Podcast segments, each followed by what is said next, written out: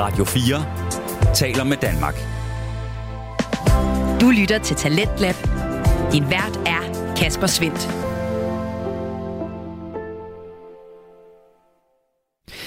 Velkommen tilbage til programmet her på Radio 4, som præsenterer nye stemmer, fortællinger og holdninger.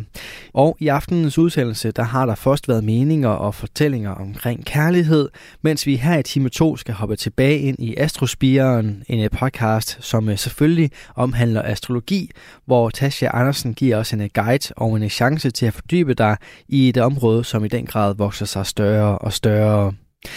Og nærmere bestemt, så skal det i aften handle omkring kvadratet i horoskopet og strålen for harmoni. Trin for trin, der tager Tasha os igennem de her diverse elementer, der nu er inden for kvadratet. Og det er et aspekt, hvor vi som udgangspunkt egentlig møder modsætninger og modstand, men hvor vi måske lige skal stoppe op og overveje, om øh, der ikke findes noget positivt i netop det.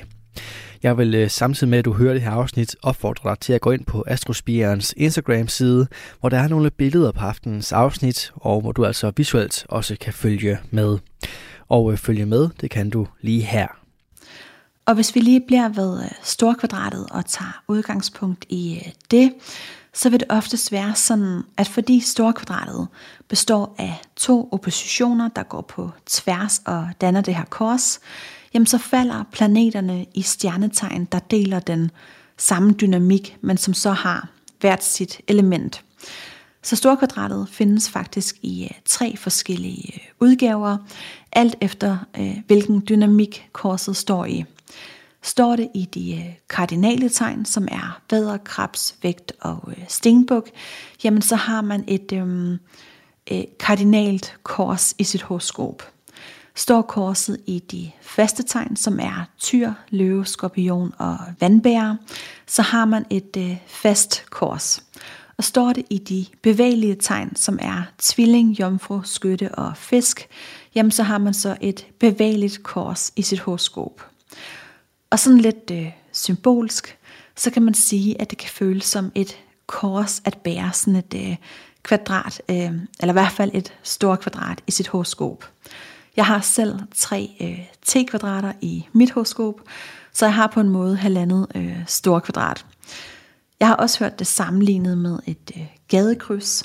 Hvis ikke der er et øh, trafiklys, en rundkørsel eller en eller anden form for regulering, jamen så ender det med sammenstød og konflikter. Sammenstødene bliver udløst af oppositionerne, og konflikterne bliver udløst af, at der er et eller andet i kvadratet, vi har misforstået. Et vejskilt, vi ikke har læst, en blind vinkel, vi har overset, eller andre spilleregler, vi endnu ikke har lært, og som så gør, at vi ender med at køre i grøften. Og det lyder jo meget ligesom øh, trigonen med øh, ned ad bakke i medvind, hvor det også godt kan ende med at køre sporet. Så man kan på en måde sige, at øh, trigon og kvadratet er to sider af samme mønt, og at det er vores bevidsthedsniveau, der afgør, hvilken side af mønten vi får. Fordi ud fra et øh, udviklingsmæssigt perspektiv, så kan man jo godt argumentere, at trigon er mindst lige så uharmonisk som øh, kvadratet er, hvis ikke du har lært at bruge bremsen, øh, eller hvis ikke du har kræfter til at cykle op ad bakke i modvinden og at kvadratet er mindst lige så harmonisk som øh, trigonen er, når først du har lært at aflæse alle vejskilte og kender alle dine blinde vinkler. Så det hele det afhænger af, hvor meget vi hver især har valgt at arbejde med vores udfordringer og potentialer.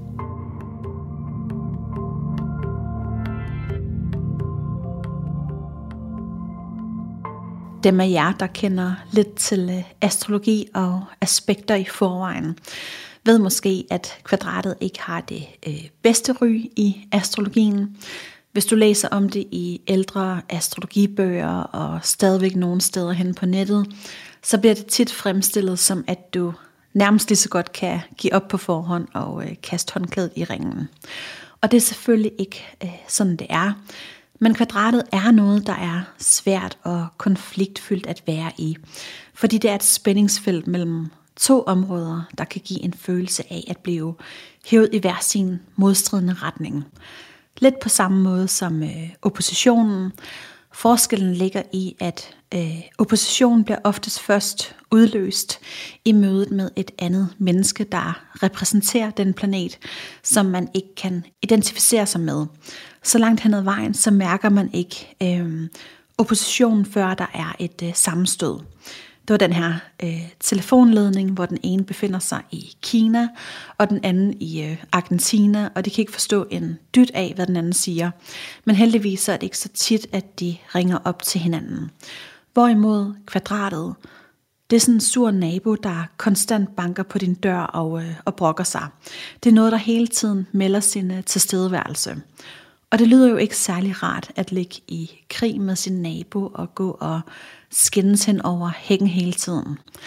Og nu kan jeg selvfølgelig kun tale for mit eget vedkommende, men når man er en ny grøn spire inden for astrologi, og man begynder at gå på opdagelse øhm, i det astrologiske landskab, i planeter og aspekter og huse og sådan, så er der lidt en tendens til at forestille sig de værst tænkelige scenarier. Og jeg havde en helt klar forestilling om, at de mennesker, der gik rundt derude med øh, mange kvadrater i deres horoskop, jamen de måtte virkelig øh, have haft det hårdt og, øh, og have oplevet rigtig meget modgang i deres liv. Og det er der måske også en vis øh, sandhed i, men min erfaring er, at dem, som jeg har mødt, der har haft det her øh, skræmmende storkvadrat i deres horoskop, det er altså ikke mennesker, der er blevet slået ud, eller som er bukket under for livets udfordringer, som man måske godt kunne have en øh, tendens til at tro. Tværtimod så er det oftest mennesker, der virkelig har arbejdet med deres konflikter, og som er kommet stærkere ud på den anden side. Altså, hvem er mest inspirerende? Den, der kommer sovende til sine succeser, og som ryster talenter og trigoner ud af ærmet, eller er det den, som virkelig har kæmpet med sine kvadrater og konflikter? Og det er ikke for at gøre trigonen til det dårlige og kvadratet til det gode. Der findes ikke gode og dårlige eller negative og positive aspekter. Og det samme gør sig gældende for øh, planeter og tegn og huse. Det hele afhænger af, om vi vælger at gå ind og arbejde med det, der er svært at løse konflikten.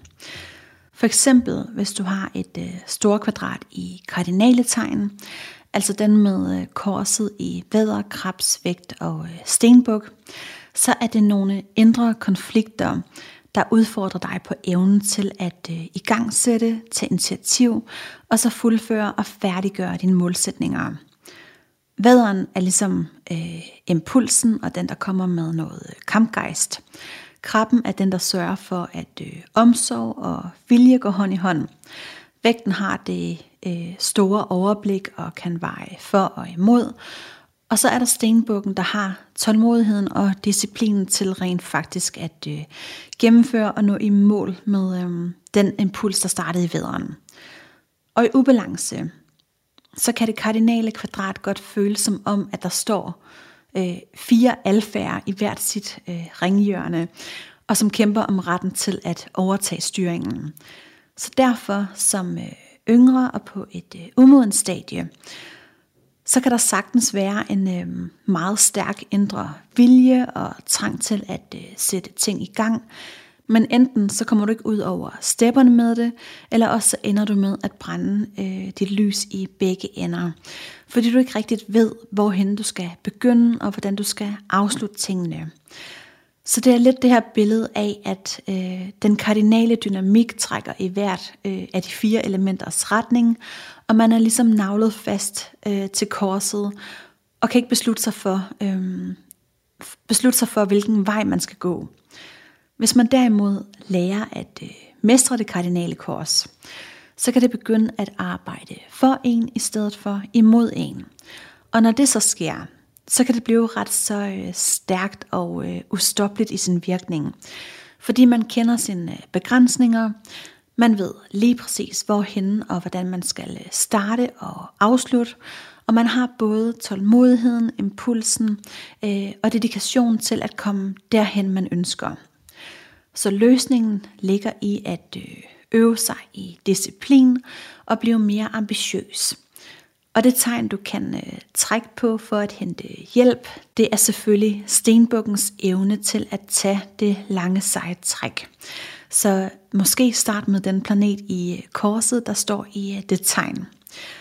I esoterisk astrologi, der bliver øh, det kardinale kors også kaldt for øh, viljens kors. Fordi det er viljen, der er drivkraften, og som så kommer til øh, udtryk gennem hvert af de fire elementer. Men øh, så er der øh, storkvadratet i øh, de øh, faste tegn. Det er den med øh, korset i tyr, løve, skorpion og vandbærer. Og den kan give nogle indre konflikter, der udfordrer dig på evnen til at øh, bygge noget op af vedvarende værdi og kvalitet. De faste tegn bygger jo videre og tilfører øh, stabilitet til det, de kardinale tegn starter. Så den faste dynamik handler om at øh, holde fast, og kvadratet er i sig selv et aspekt, der godt kan fastholde en i en låst øh, tilstand. Så når de to kombineres, så er det ligesom øh, fast med fast på, eller stedig med stedig på. Man bliver med andre ord ekstra urokkelig. Måske i en sådan grad, at man bliver ude af stand til at skabe mere af det, der er smukt, godt og øh, værdifuldt for en. Hvert hjørne i kvadratet holder øh, stedet fast på sit og nægter at flytte sig eller åbne op for nye muligheder. Og det kan så resultere i, at man bliver øh, hængende i dårlige vaner alt, alt for længe. Det kan være ens øh, parforhold, ens job, øh, det sted man bor, øh, hvor man ikke rigtig kan ændre sin øh, tilværelse. Også selvom man godt ved, at det man er i ikke er godt for en. Når man så lærer at øh, mestre det her kurs, og det sker gennem at øve sig i at blive øh, mere smidig og fleksibel, så er det en evne til at flytte den faste energi derhen, hvor øh, der er behov for at bygge noget nyt og bedre op. På en måde så kan man sige, at løsningen i det faste kors ligger i øhm, vandbærens oprørske natur og trang til at ændre gamle strukturer. Så det er ligesom vandbæren og øh, Uranus energi, man kan trække på for at løsne op øh, og løsrive tyren og skorpionen fra deres øh, tryghedsspænding til den fysiske og psykiske verden. Det faste kors kaldes i øh, esoterisk astrologi også for øh, kærlighedens kors, fordi det handler om at bruge kærligheden som øh, drivkraft til at bygge noget op, der er så værdifuldt, at man har lyst til at investere sin øh, tid og lægge sin øh, energi i det. Tyren det er kærligheden til den fysiske verden, løven er kærligheden til øh, sig selv, skorpionen er kærligheden til øh, dybdernes verden, og vandbæren er kærligheden til øh, tankernes og idéernes verden. Så kærligheden kommer i det faste kors til udtryk gennem hvert af de fire elementer. Og til sidst, så er der øh, storkvadratet i bevægelige tegn, og det er den med korset i tvillingerne, jomfruen, skytten og øh, fiskene. Og man kan på en måde sige, at øhm, det, der var løsningen i det faste kors, det er det, der er øh, udfordringen i det bevægelige kors og, øh, og omvendt. Fordi det bevægelige kors er nogle indre konflikter, der udfordrer dig på evnen til forandringen. Forstået på den måde, at den bevægelige energi er blevet så øhm, overhyperaktiv. Der står ligesom fire speedede tigerdyr i hvert sit hjørne og, øh, og hopper op og ned på samme sted. Tvillingen den er sådan, hey prøv lige at komme herover og se det her jeg har fundet. Jomfruen, den er sådan, nej, nu skal vi først fikse det her henne. Skytten, den har indset et eller andet øh, storslået og øh, filosoferer i øh, et væk. Og fisken, den har fået et øh, déjà vu og flyder sådan lidt ud i det hele. Så der er masser af tanker, idéer, drømme og øh, visioner, men der er ikke rigtigt øh, nok selvtillid eller praktisk sans til at føre dem ud i livet. Det bliver ved øh, den tomme snak og øh, varme luft.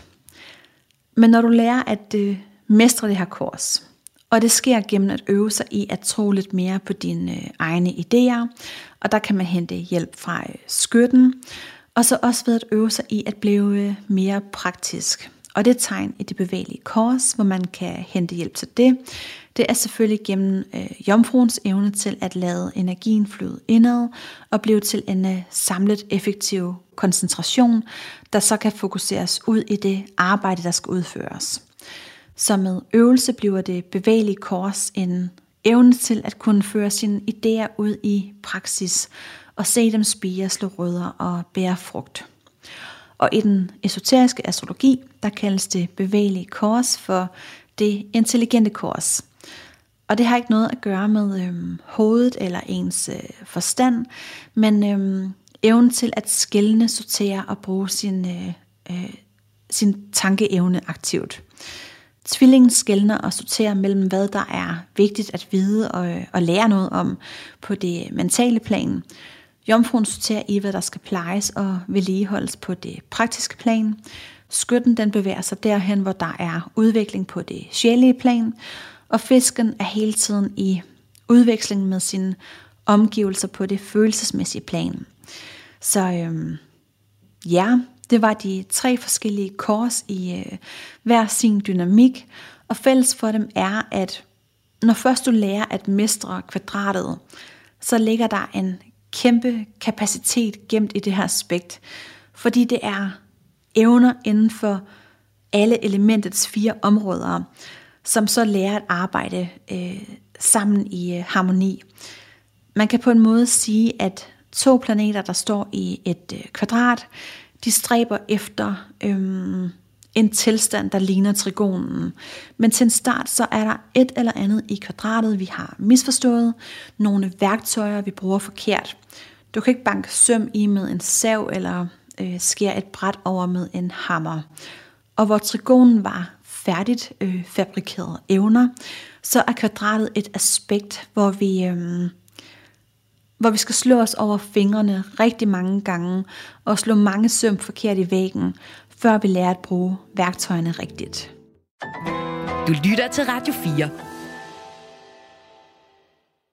Du er skruet ind på programmet Talent Lab, hvor jeg, Kasper Svindt, i aften kan præsentere dig for to afsnit fra Danske Fritidspodcast. Her som nummer to er det fra Astrospiren, som har verden Tasha Andersen, og øh, hun er godt i gang med at føre os igennem kvadratet i horoskopet og strålen for harmoni. Det er det afsnit, vi vender tilbage til her. Så skruer vi den spirituelle linse på og kobler kvadratet sammen med en øh, stråle og en øh, planet. Og nu repeterer jeg bare lige, øh, hvis man nu ikke øh, har fulgt med fra starten. I esoterisk astrologi, der opererer man med syv stråler, der fungerer som nogle bagvedliggende principper. Så man skal egentlig bare tænke strålerne som om, at der bliver fået et ekstra øh, tydningslag til elementer og dynamikker, Altså elementerne og dynamikkerne er jo også ret så øhm, abstrakte begreber, men vi har jo accepteret, at de er der, og, øh, og at de har en indflydelse. Så på samme måde som når man virkelig forstår, hvordan elementer øhm, og dynamikker spiller sammen, øh, altså hvordan kardinal ild for eksempel adskiller sig fra kardinal jord, så giver strålerne os et øhm, ekstra forståelseslag til horoskopet. Og kvadratet hænger sammen med øh, fjerde stråle, som er strålen for harmoni gennem konflikt. Og det giver god mening, fordi vores evne til at skabe den virkelighed, vi ønsker, hænger direkte sammen med, hvor villige vi er til at være øh, i det modsatte af det, vi egentlig gerne vil have. Hvis du gerne vil øh, lægge penge til side, jamen så bliver du i en periode også nødt til at mærke, hvordan det er ikke at have råd til de ting, du plejer, øh, imens du sparer op. Hvis du gerne vil etablere nye kærlige relationer, så bliver du i en periode også nødt til at, øh, at prøve at være alene, imens du sætter grænser og skærer de giftige mennesker ud af dit liv, sådan så der kan blive skabt plads til øh, mennesker, der er sunde for dig. Og hvis du gerne vil lære noget nyt, så bliver du også nødt til at være villig til at være i en læreproces, hvor du føler, at du ingenting kan eller ved, imens du faktisk bliver klogere. Så vi opnår ikke en indre tilstand af harmoni, hvis ikke vi er villige til os at opleve, hvordan det er at være i konflikt. Så det handler om, altså for det første, så handler det om at indse, at der rent faktisk er en konflikt, og at øhm, måden vi har taklet konflikten på op til nu, ikke har været hensigtsmæssig. Måske fejrer vi tingene ind under øh, gulvtæppet øh, og går rundt med skyklapper på. Det kan også godt komme ud mere øh, aggressivt. Men uanset hvordan vi hidtil har øh, taklet kvadratet, så handler det om at åbne op for, at, øh, at der findes en mere hensigtsmæssig og kærlig måde at øh, håndtere tingene på. Fjerde stråle korresponderer også med øh, månen, der i en højere oktav er planeten, hvor vi renser os fra gamle mønstre øh, og afvikler de ubevidste, umodne sider af os selv. Og så korresponderer fjerde stråle også med øh, Merkur, der jo er selve planeten for øh, bevidstgørelse. Merkur hersker også over øh, kronechakraet, som er placeret et par øh, centimeter over isen, altså uden for kroppen. Så det er bevidstgørelse oppefra, der skaber øh, flow hele vejen ned gennem vores chakrasystem. Og hvis vi skal tage nogle eksempler med øhm, planeter i øh, kvadrat til hinanden, så kan et øh, kvadrat mellem øh, Saturn og Mars skabe udfordringer med autoriteter. Og det kan komme til udtryk på øh, to måder. Den ene, hvor man enten øh, underkaster sig andre autoriteter, og ikke selv formår at handle på sin egen indre autoritet. Og den anden kan komme ud som øh, øh, vrede og øh, oprør mod autoriteter, hvor man ligesom nægter at underkaste sig. Og nogle gange så ligger man også og svinger mellem de to måder at, øh, at takle det på. Så det giver autoritetsproblemer. Og løsningen ligger så i at takle det helt øh, omvendt, og gå ind i den øh, øh, modsatte dynamik, der ligner trigonens, hvor man i stedet for handler under ansvar, tager opgaven på sig, arbejder disciplineret, og til sidst øhm, så opnår man den erfaring og dygtighed, der gør, at man selv en dag bliver den autoritet, som man havde alle de her øh, konflikter med. Og nu vil jeg gennemgå alle planeter i øh, kvadrat her, men prøv at se på, hvilke kvadrater du selv har i dit horoskop. Måske er der nogle områder, hvor du kan udvikle dig, eller hvor du måske allerede øh, har lagt en masse energi øh, og arbejde i at håndtere nogle konflikter. Efter min mening, så er det kvadraterne, der giver livet noget spænding og noget spice, og som gør, at vi bliver øh, tvunget ud af vores øh, comfort zone. Så på den måde er kvadratet det mest øh, bevidsthedsudviklende aspekt i øh, hele horoskopet.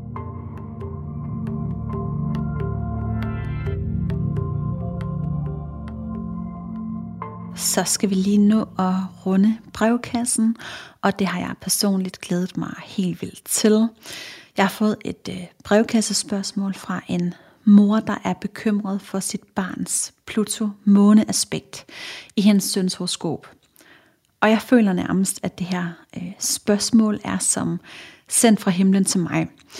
Fordi kan vi please godt begynde at snakke om det her Pluto-måne på en lidt mere øh, nuanceret og mindre skræmmende måde. Jeg havde egentlig øh, tænkt på, at, øh, at når jeg var færdig med at gennemgå øh, aspekterne, at så vil jeg lave et afsnit om, øh, om det her øh, Pluto-måne og, øh, og prøve at øh, afdramatisere det hele lidt. Men øh, jeg læser op her fra min øh, telefon. Øh, Kære du, jeg kunne vildt godt tænke mig at spørge dig ind til måne-Pluto-aspekter. Jeg har nemlig, siden jeg så min søns horoskop for første gang, været meget påvirket af at se, at han har et måne-Pluto-aspekt. Øh, og så skriver hun i parentes, trigon dog but still. Jeg har hørt så meget om de måne-Pluto-aspekter, og jeg ved, at det er noget, som fylder hos mange mødre, hvis børn har det. Fordi der er så tunge temaer som svigt, grænseoverskridelse, mundkurv omkring følelsesliv, og jeg ved ikke, hvad som siges om dem. Og jeg føler mig så splittet, fordi det på en måde gør, at jeg mister tiltroen til astrologien. For selvom jeg ved, at min søn og jeg er meget, meget tæt knyttet, jeg hjemmepasser ham blandt andet, så er det så svært for mig øh, at forbinde det til noget usundt eller skadende. Tværtimod, det har sågar fået mig til at frygte om noget forfærdeligt vil ske mig, så det er derfor, den optræder i hans horoskop, fordi jeg kan virkelig bare ellers ikke øh, se, hvordan vores relation skulle kunne have den påvirkning på ham, uanset hvor meget jeg dykker ind i mig selv.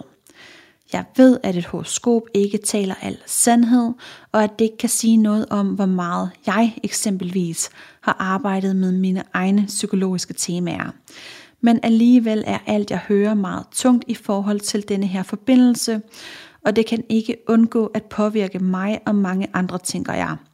Jeg kunne sige en masse mere, men grundlæggende kunne jeg virkelig godt bruge nogle nuancer på det her område, og det oplever jeg netop, at du har en evne til at bidrage med i astroverdenen.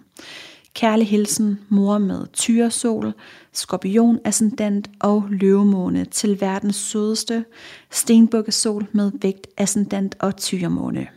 Tusind, tusind tak øh, for dit spørgsmål. Jeg relaterer benhårdt til øh, de tanker og øh, bekymringer, du beskriver her. Og, øh, og det tænker jeg, at der er mange andre øh, mødre, der også gør. For det er faktisk noget af det, jeg får flest henvendelser omkring fra folk, jeg ikke kender. Øhm, altså fra mødre, der sidder og har ondt i maven over deres børns horoskoper, hvis, øh, hvis det her aspekt dukker op. Så du er ikke den eneste, der har det sådan. Og til dem af jer, der måske aldrig har hørt om det her øh, Pluto-måne halløj før, så er der inden for visse retninger øh, og grene af astrologien den øh, tilgang øh, eller den tydningsteknik, at månen symboliserer mor, øh, og Saturn symboliserer far. Og hvis der så er et aspekt mellem månen og øh, Pluto, jamen så bliver det tydet som en meget dominerende mor, hvor der har været undertrykkende tendenser øh, i barndommen og opvæksten. Meget skræmmende, der er ikke særlig mange øh, positive ting at øh, sige om det her aspekt. Det betyder også, at hvis øh, månen nu står i øh, 12. Hus, så bliver det tydet som en mor, der enten var fraværende, psykisk syg, ustabil, indlagt på nervemedicin, eller at ens mor måske havde en øh, fødselsdepression, da man, øh, da man blev født. For dit 12. hus er et skjult hus og har noget med sygdom og sindet at gøre. Ligesom øh, første hus og 8. hus også er skjulte huse. Ikke helt på samme måde som øh, 12 men vi er stadig henne i noget af samme tydning med en fjern mor, hvis øh, månen står der. Står månen nu i et øh, spændingsaspekt til øh, Neptun, jamen så igen, så gælder samme princip med en mor, der var forvirret, fraværende, fjern på den ene eller anden måde, fordi Neptun hersker over fiskene, der så igen korresponderer med øh, 12. hus.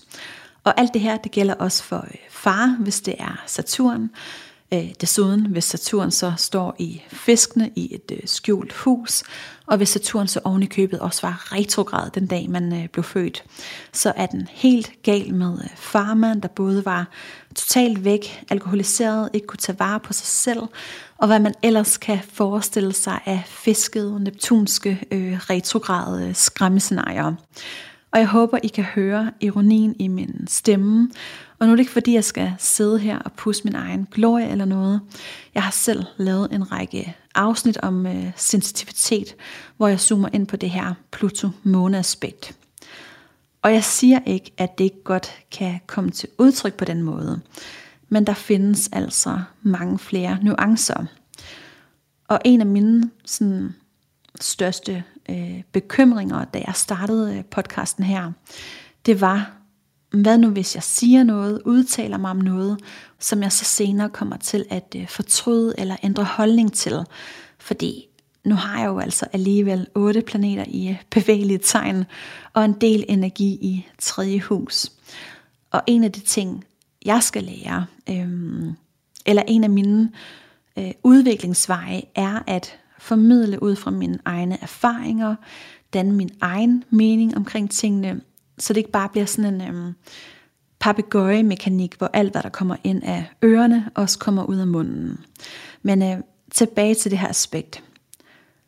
Jeg tror, der er flere ting, øhm, i det her med, hvorfor nogle astrologer øh, snakker om Pluto måne på den her måde. Altså for det første, dem der opsøger en astrolog, det er jo tit mennesker, der står i en eller anden livskrise. Det er mennesker, der har nogle tunge ting med i øh, kufferten, som de kæmper med, og som de øhm, søger svar på. Og næsten alt kan jo føres tilbage til øh, barndommen, i hvert fald hvis du spørger Freud, selvom jeg tror ikke altid, øhm, at det er der, vi skal hen for at finde løsningen, men det er en helt anden snak. Så det er jo ikke de mennesker, hvor det hele bare kører på skinner med drømmejobbet, den øh, perfekte kæreste, fed bil, lækker lejlighed, og hvor der ikke var en finger at sætte på noget som helst i øh, barndommen eller opdragelsen. Men der findes jo masser af mennesker derude med de her i gåseøjne vanskelige placeringer og aspekter, men som lever deres liv i lykkelig uvidenhed om, at, øh, at de har dem. Og jeg har desuden aldrig nogensinde mødt nogen, der har sagt, at øhm, jamen sådan som mine forældre gjorde det, da jeg var barn, det var den helt rigtige skabelon for, hvordan jeg selv vil gøre det, når jeg en dag bliver forældre. Så jeg tror, der ligger noget fuldstændig fundamentalt i, at den dag man selv bliver mor eller far, så tager man sin egen øh, barndom op til øh, revision, og de fleste ønsker at gøre tingene bedre, eller hvert fald anderledes på nogle punkter. Tiderne ændrer sig, samfundet ændrer sig, og hvordan vi er forældre ændrer sig også hele tiden. Det er det, der kaldes for udviklingen. Og en anden grund til, øhm, at det her det virker i en tydning, altså at bruge månen og Saturn som, øh, som mor og far, er fordi, at det skaber en, øh, en wow-faktor i tydningen, som er ret effektfuld. Fordi altså sådan, wow, hvor er det vildt. Det er mit horoskop, men den her astrolog kan både se øhm, min mor og min far, og hvordan jeg har haft det i min barndom, uden at se deres horoskoper. Så det giver den her følelse af, at man sidder over for en synsk øhm, spåkone, der har alle svarene i sin krystalkugle. Og nu lyder det som om, at jeg er i gang med at, øh, at sabotere astrologien. Det er jeg ikke. Jeg tror dybt og inderligt på astrologi, men jeg tror ikke altid på den måde, den bliver øhm, brugt på, sådan rent etisk. Det er jo også tankevækkende, at en bog som øh, Glenn Becks, øh, Jeg anerkender ikke længere jeres autoritet, hvor han fortæller om hans far, der begik selvmord, da han var lille, øh, hvordan det var at vokse op som øh, øh, udstødt homoseksuel i provinsen med en øh, enlig mor, at den har ramt ind i noget, som så mange kan spejle sig i, på tværs af kultur, seksualitet, social status, uddannelsesniveau øh, og miljø. Og jeg er jo en nysgerrig astrologiske pelfinger. så jeg har fået fingrene i øh, Glenn Becks horoskop. Og nu er det måske ikke alle, der har læst hans øh, bog, men den kan i hvert fald varmt anbefales. Jeg tror, jeg har læst den sådan tre gange nu. Men øhm, uden nogen spoilers, så beskriver han en episode i bogen, hvor hans mor simpelthen øh, bøllebanker nogle af mobberne fra hans øh, klasse. Og altså i det hele taget, når man læser hans bog, det her med øh, farens selvmord, måden han beskriver sit øh, forhold til sin mor på, altså man får en meget tydelig fornemmelse af, at han har en, øh, en meget stærk tilknytning til sin mor. Men så kunne man jo virkelig godt tænke sig, at Glenn Beck havde noget Pluto-måne eller en øh, helt fucked up retrograd Saturn. Og det har han altså bare ikke. Barack Obama derimod, han har månen i kvadrat til øh, Pluto, og øh, kvadratet det er jo et af de slemme aspekter, det har vi lige snakket om. Men øh, Barack Obama fortæller, at det faktisk var hans mors øh, kærlighed til ham og øh, hans søskende, og det, at han aldrig nogensinde var i tvivl om, øh, hvor højt han var elsket. At det var ligesom den faktor i hans øh, opvækst, der lagde byggestenene til den succes, han har i dag. Og øh, Glenn Beck beskriver sin mor i øh, lignende vendinger. Så øh, Jeg har også selv en rigtig god veninde, hvis mor tog sit eget liv, da hun var helt lille, øh, på grund af en øh, fødselsdepression. Og øh, guess what? Der er heller ikke nogen Pluto-måne. Øh, hendes måne har det helt fint. Og omvendt, så har jeg også mødt masser af mennesker, hvor månen den var helt fucked med dårlige aspekter og placeringer, men der var ikke nogen barndomstraumer øh, at grave op. Du lytter til Talentlab på Radio 4. Vi er i gang med aftenens andet podcast afsnit her i Talents Lab. Det er programmet på Radio 4, der giver dig mulighed for at høre nogle af Danmarks bedste fritidspodcast. Mit navn er Kasper Svendt, og i denne time der har jeg fornøjelsen af at give dig et øh, afsnit fra Astrospiren, en øh, astrologisk podcast med Tasha Andersen. Og øh, du får den sidste bid af aftenens episode lige her. Så jeg tror ikke på, at astrologi kan presses ned i et øhm, snævert, øh, rigidt system på den måde. Det vil selvfølgelig gøre arbejdet øh, lettere for astrologen, hvis, øh, hvis det var sådan. Men jeg tror, at det er meget mere flydende øh, og komplekst. Og at man ligesom må se ud over øh, kasserne og tage udgangspunkt i det menneske, der sidder over for en. Og jeg tror slet ikke på, at det er meningen, at man skal kigge på sit barns horoskop og få ondt i maven og være bange for, at der skal ske en noget slemt. Men øhm, jeg forstår så godt, hvor du kommer fra. Jeg har selv tænkt øh, lignende tanker i forhold til øh, mit eget barn. Min søn, han har jo også et Pluto-måne-aspekt. Og da han var helt lille, øh, så besluttede jeg mig for at få tydet vores horoskoper, fordi altså, det kunne jo være spændende at få sådan en, øh, en mor-barn-tydning sammen.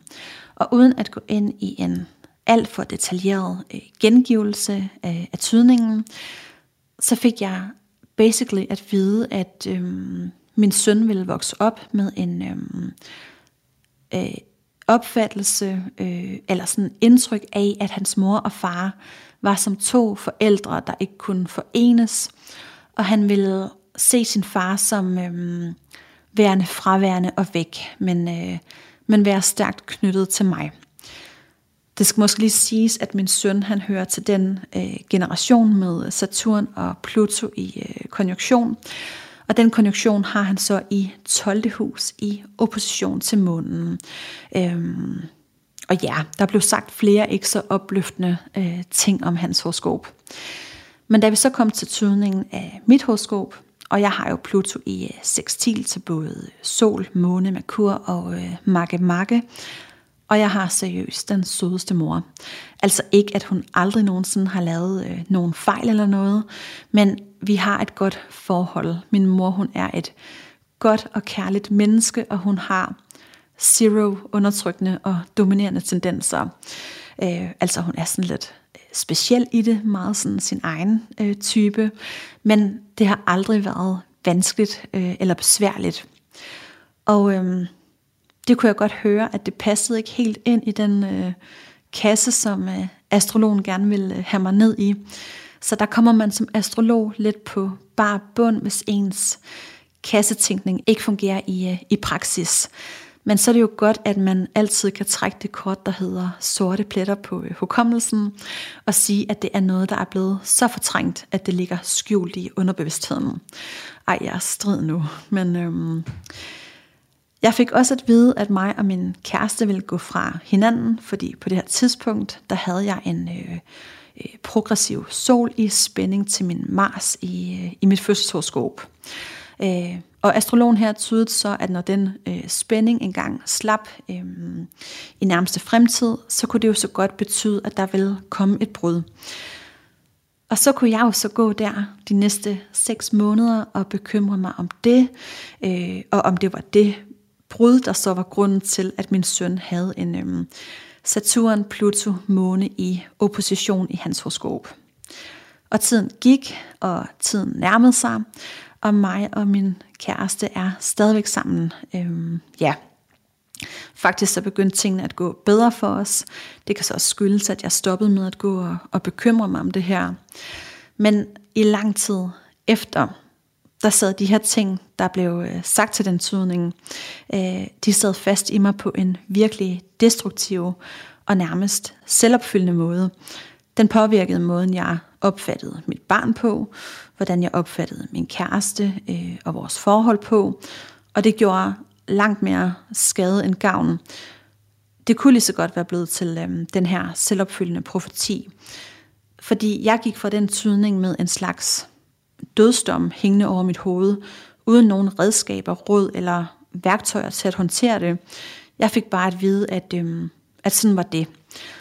Og set i bagspejlet, så synes jeg, at det på en eller anden måde, så var det et slags overgreb. Jeg ved godt, det lyder lidt ekstremt at sige, men det fortæller lidt om, hvor voldsomt det var for mig som helt ny, skrøbelig førstegangsmor at gå fra, øhm, fra den her tydning. Men jeg er glad for, at jeg gjorde det, fordi øhm, den tydning af mit og min søns horoskop har gjort, at jeg er blevet meget bevidst om, hvordan jeg i hvert fald ikke selv vil arbejde med astrologi. Og det har også gjort, at jeg hele vejen igennem mit øhm, øh, astrologistudie, som jeg så tog senere, øh, at jeg har forholdt mig skeptisk til den her slags tydningsmetoder, eller de her, at drage de her øhm, øh, slutkonklusioner. Jeg er i hvert fald meget kritisk omkring øh, nuancerne i det. Øh, altså jeg synes, en ting er at snakke om ting, der er svære eller udfordrende, når det kommer til for eksempel et øhm, Merkur-Saturn-kvadrat eller en Pluto-Venus-opposition. Det er stadigvæk ikke rart, men den falder ikke tilbage på noget, forældrene gjorde, eller et eller andet, man som mor fucket op i barndommen, øh, på samme måde som måne Pluto gør. Og en anden ting er også at sidde over for et voksent menneske, der kan svare for sig selv. Og så kan man måske se, at øh, der er en øh, Pluto-måne i det her horoskop, og så kan man jo spørge ind til, hvordan det kommer til udtryk. Men at sige, som om det er en lov, at hvis der er et Pluto-måne-aspekt i et hvilket som helst horoskop, at så betyder det, at moren ligesom har givet sine egne traumer videre til sit barn. Det synes jeg er uetisk. Øhm, uanset om det drejer sig om et børnehoroskop eller ej, så synes jeg, man overskrider en etisk øh, grænse, når man går ind på områder, der omhandler forhold mellem forældre og børn. Fordi altså det barn, altså hvis det er et, et barns horoskop, har jo ikke mulighed for at forsvare sig selv, øh, har jo ikke mulighed for at modsige astrologens øh, forudsigelse. Og det har moren til barnet jo heller ikke, fordi man kan jo ikke modsige noget, der endnu ikke er sket endnu, eller som man med sikkerhed ikke kan sige, om vil ske eller ej. Så den mor vil jo sidde ligesom dig øh, og tænke, kan vide, hvad det er for en krise eller ulykke eller traume, der vil finde sted ud i fremtiden, siden at det her det dukker op. Øhm, og det er ikke fordi, jeg mener, at det hele skal pakkes ind i øh, lyserødt candyfloss med glimmer og glitter. Men jeg synes, at hvis man arbejder med astrologi, især hvis man formidler den som underviser, podcaster, hvis man har en blog, en Facebook, øh, Instagram, eller også hvis man studerer astrologi, så har man et ansvar. Især fordi astrologi det er blevet så hot øh, og også meget tilgængeligt. Altså alle har adgang til det øh, via apps, hjemmesider og øh, programmer, så kan hver downloade sit eget horoskop øh, eller sit barns horoskop. Jeg indleder jo også min afsnit med at sige, find jeres horoskop frem, og så sidder jeg og taler min sandhed. Men det behøver ikke at være din sandhed. Og det er bare lige det, I skal huske, hvis I hører noget eller læser noget, der får det til at stride på jer. Hvis det føles forkert, jamen, så er det nok ikke rigtigt. Og så kan man jo bare stoppe med at lytte øh, eller læse fra, fra de kilder, hvor man får det sådan. Fordi der findes nemlig rigtig mange kilder til det her. Mange forskellige retninger, øh, mange forskellige grene. Herhjemme i lille Danmark, der har vi ikke så mange øh, kilder eller kanaler at trække på. Så det bliver måske meget homogent formidlet på den måde, at, at det er meget de samme øh, floskler, der bliver fyret af. Men det er altså ikke alle retninger, der tyder Pluto-måne på den her måde. Så her kommer et øh, anderledes bud på, hvordan din søns øh, Pluto-måne i trigon også kan tydes. Og hvis vi endelig skal tyde månen som mor, så skal vi også tyde begge sider af Pluto, fordi Pluto den kan være enten eller, enten vælger den, eller også tør den ikke at tage valget. Og du har ret i, at din søns horoskop kan ikke fortælle noget om, om du har arbejdet øh, med dig selv eller ej. Så man kan sige, at når din søn har månen i trigon til Pluto, så indikerer det en mor, der nærmest har en direkte adgang til at forstå og imødekomme sit barns øh, dybeste psykologiske behov. Så jeg ser det som en meget øh, stærk forbindelse, og ikke noget, der på nogen måde er skadeligt eller usundt. Man kan måske ligefrem sige, ligesom det her med, at øh, er der en forbindelse mellem månen og øh, Haumea, så betyder det, at man har givet liv til sin mor, fordi Haumea er planeten for det livgivende princip. Så med en måne-Pluto-forbindelse, så kan det betyde, at man har været katalysatoren for sin mors øhm, transformation. Altså det, at man kom til verden, var med til at øh, udvikle ens mor på et øh, dybt ændret psykologisk plan. Det er i hvert fald sådan, jeg opfatter min egen søns plutomåne. Fordi det var en... Øh, ej, det lyder så plat at sige, men det var en spirituel vækkelse for mig at blive mor. Det var det, der gjorde, at jeg endelig turde at tage øh, beslutningen om at øh, øh, vinke farvel til hele min øh, marketingkarriere, som pludselig virkede meningsløs. Og så startede jeg på astrologistudiet, mens jeg gik rundt herhjemme på dagpenge og hjemmepassede min søn, øh, til han var næsten to. Jeg tror mere, det er derfor, at Pluto og Saturn står i 12. hus i min øh, søns horoskop. Og jeg går sådan og brygger øhm, og bygger lidt på en teori, der går ud på, at, øhm, at hvis der er en Pluto-måne-forbindelse, så prøv at kigge på, i hvilket tegn og hus Pluto står i. For det vil kunne sige noget om det område, hvor, hvor moren gennemgik en eller anden form for dybere øh, udvikling. Og vi to, vi har jo skrevet lidt sammen efterfølgende. Øh, og jeg har fået lov til at øh, dele noget af det, vi har snakket om. Fordi jeg kunne ikke lade være med at spørge ind til, øh, hvordan det ændrede øh, hende hers liv at blive mor. Og det viser sig så, øh, at det, at hun blev mor, var årsag til, at hun bagefter valgte at uddanne sig til, øh, til doula. Og hendes søn har Pluto i øh, fjerde hus, som er krabsens område. Og altså det at støtte, guide øhm, og vejlede andre mødre øh, og hjælpe dem med at lande i moderskabet, det er da øh, rimelig krabset, må man sige. Og jeg har jo selv Pluto i femte hus. Det er løvens hus, det er et øh, legehus. Det er også området for pædagogik og øh, børn. Og da min mor fik mig, så øh, stoppede hun sit øh, arbejde i en øh, garnforretning. Øh, og hjemmepassede mig i hendes dagpleje, indtil jeg skulle starte i børnehave. Og øh, det var det fedeste. Altså, jeg var sammen med min mor hver dag, og sammen med en masse børn. Man kan jo også vende det hele på hovedet, og sætte tingene lidt på spidsen, og sige, jamen er der ikke en Pluto-måne-forbindelse, så var tilknytningen til mor nok ikke så øh, stærk. Det kunne jeg så aldrig nogensinde finde på at konkludere. Det er bare for at sige, at det her, det handler om måden, vi snakker om tingene på. Man behøver heller ikke at tyde munden som mor.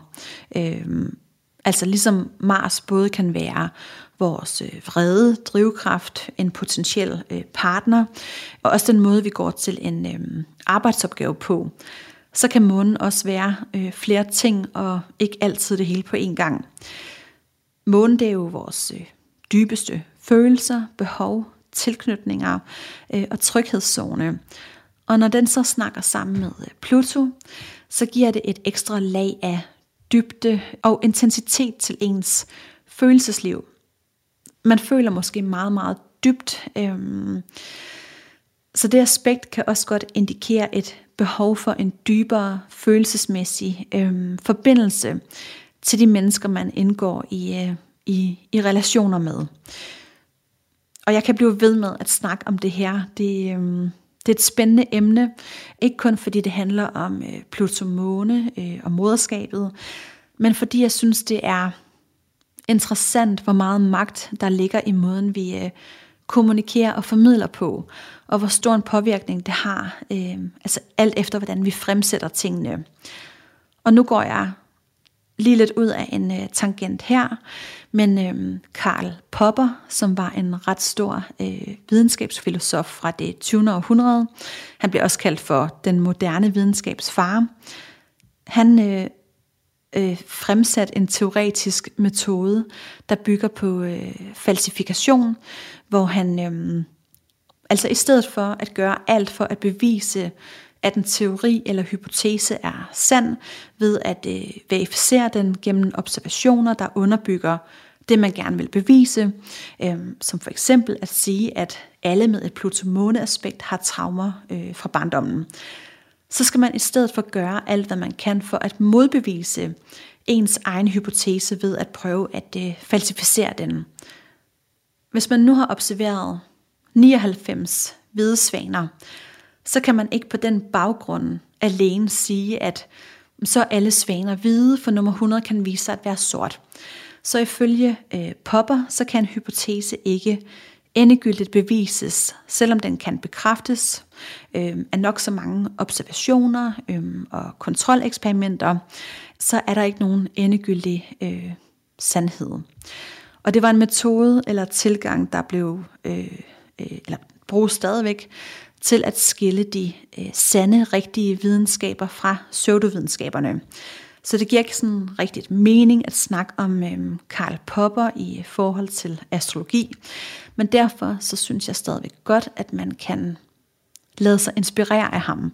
Eller i hvert fald bruge hans metode til lige at huske på, at astrologien jo faktisk er en pseudovidenskab, hvor alt kan forklares og intet kan modbevises. Men øhm, derfor kan det jo godt virke alligevel, ligesom øh, psykoanalysen. Det er jo ikke alt, der kan måles og vejes.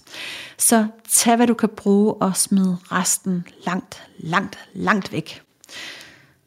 Jeg håber, at det har givet dig noget mere ro i maven i forhold til øhm, din søns horoskop, og måske også en øhm, større øh, tro på astrologien. Øhm, ja.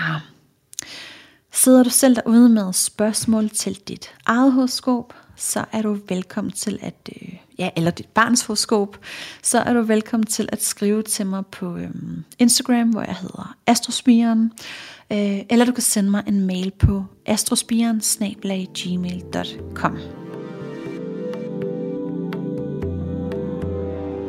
Det var alt, hvad jeg havde på øh, programmet for i dag. I næste afsnit, der tager vi så hul på øh, sekstilen, som så bliver det øh, altså sidste afsnit i den her række om aspekterne. Og, øh, og så finder jeg på noget nyt, forhåbentlig. Og hvis nogen af jer har siddet derude og tænkt, øh, shit, hun lyder godt nok øh, forpustet eller stakåndet, så er det fordi, at, øh, at det er jeg. Jeg er øh, mega gravid og skal snart føde. Og jeg har skrevet det på Instagram for noget tid siden, men øhm, det er nok ikke alle, der har fanget det. Og jeg håber selvfølgelig rigtig, rigtig meget på, at jeg kan fortsætte med at, øhm, at lave podcast til jer, fordi jeg elsker at lave det. Øhm, så det er i hvert fald intentionen at prøve at øh, fortsætte. Men nu havde jeg så høje forventninger til, øhm, til min sidste øh, barsel, og hold kæft, hvor fik jeg røvfuld med et øh, barn, der så viser at have galopperende øh, kolik. Øhm, så ja, nu må vi se. Det kan også være, at det bliver i et øh, andet format, at jeg så laver det. Men øh, jeg vil i hvert fald gøre alt, hvad jeg kan for at, øh, for at blive ved. Men tusind, tusind tak, fordi du blev hængende og lyttede med. Ha' det rigtig, rigtig dejligt, og så ses vi i næste afsnit.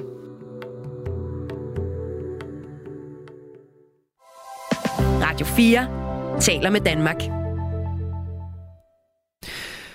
Og med det så fandt vi altså frem til enden på aftenens program, hvor vi havde to ret så store emner øh, på programmet, som øh, hverken kunne måles eller vejes, men øh, hvor jeg alligevel synes, vi fik øh, et øh, par ret så gode pointer ud af det. Vi startede med at høre om øh, kærlighed til sig selv i Sludrøsetollet, en øh, interviewpodcast med Flemming Lauritsen. Han øh, besøgte Anders Christian Hjort og Anna Helene Hjort og snakkede altså omkring det her med at øh, elske sig selv. Derefter så tog Tasha Andersen over og snakkede omkring kvadratet i horoskopet i podcasten Astrospiren, hvor vi altså endnu en gang fik en chance for at blive klogere på det her astrologi, som i den grad vokser sig større og større inden for både podcastverdenen, men selvfølgelig også ude i virkeligheden. Jeg skal huske dig på, at øh, du kan finde tidligere Talents Lab udsendelser både med Sludrosatollet og Astrospiren inde på vores Radio 4 app og på radio4.dk og begge steder der kan du også høre med direkte, hvilket du bare skal gøre nu, for det er tid til nattevagten. Mit navn er Kasper Svens, og øh, det var alt det, jeg havde på menuen for i aften, så øh, indtil vi høres ved igen, god fornøjelse og på genlyt.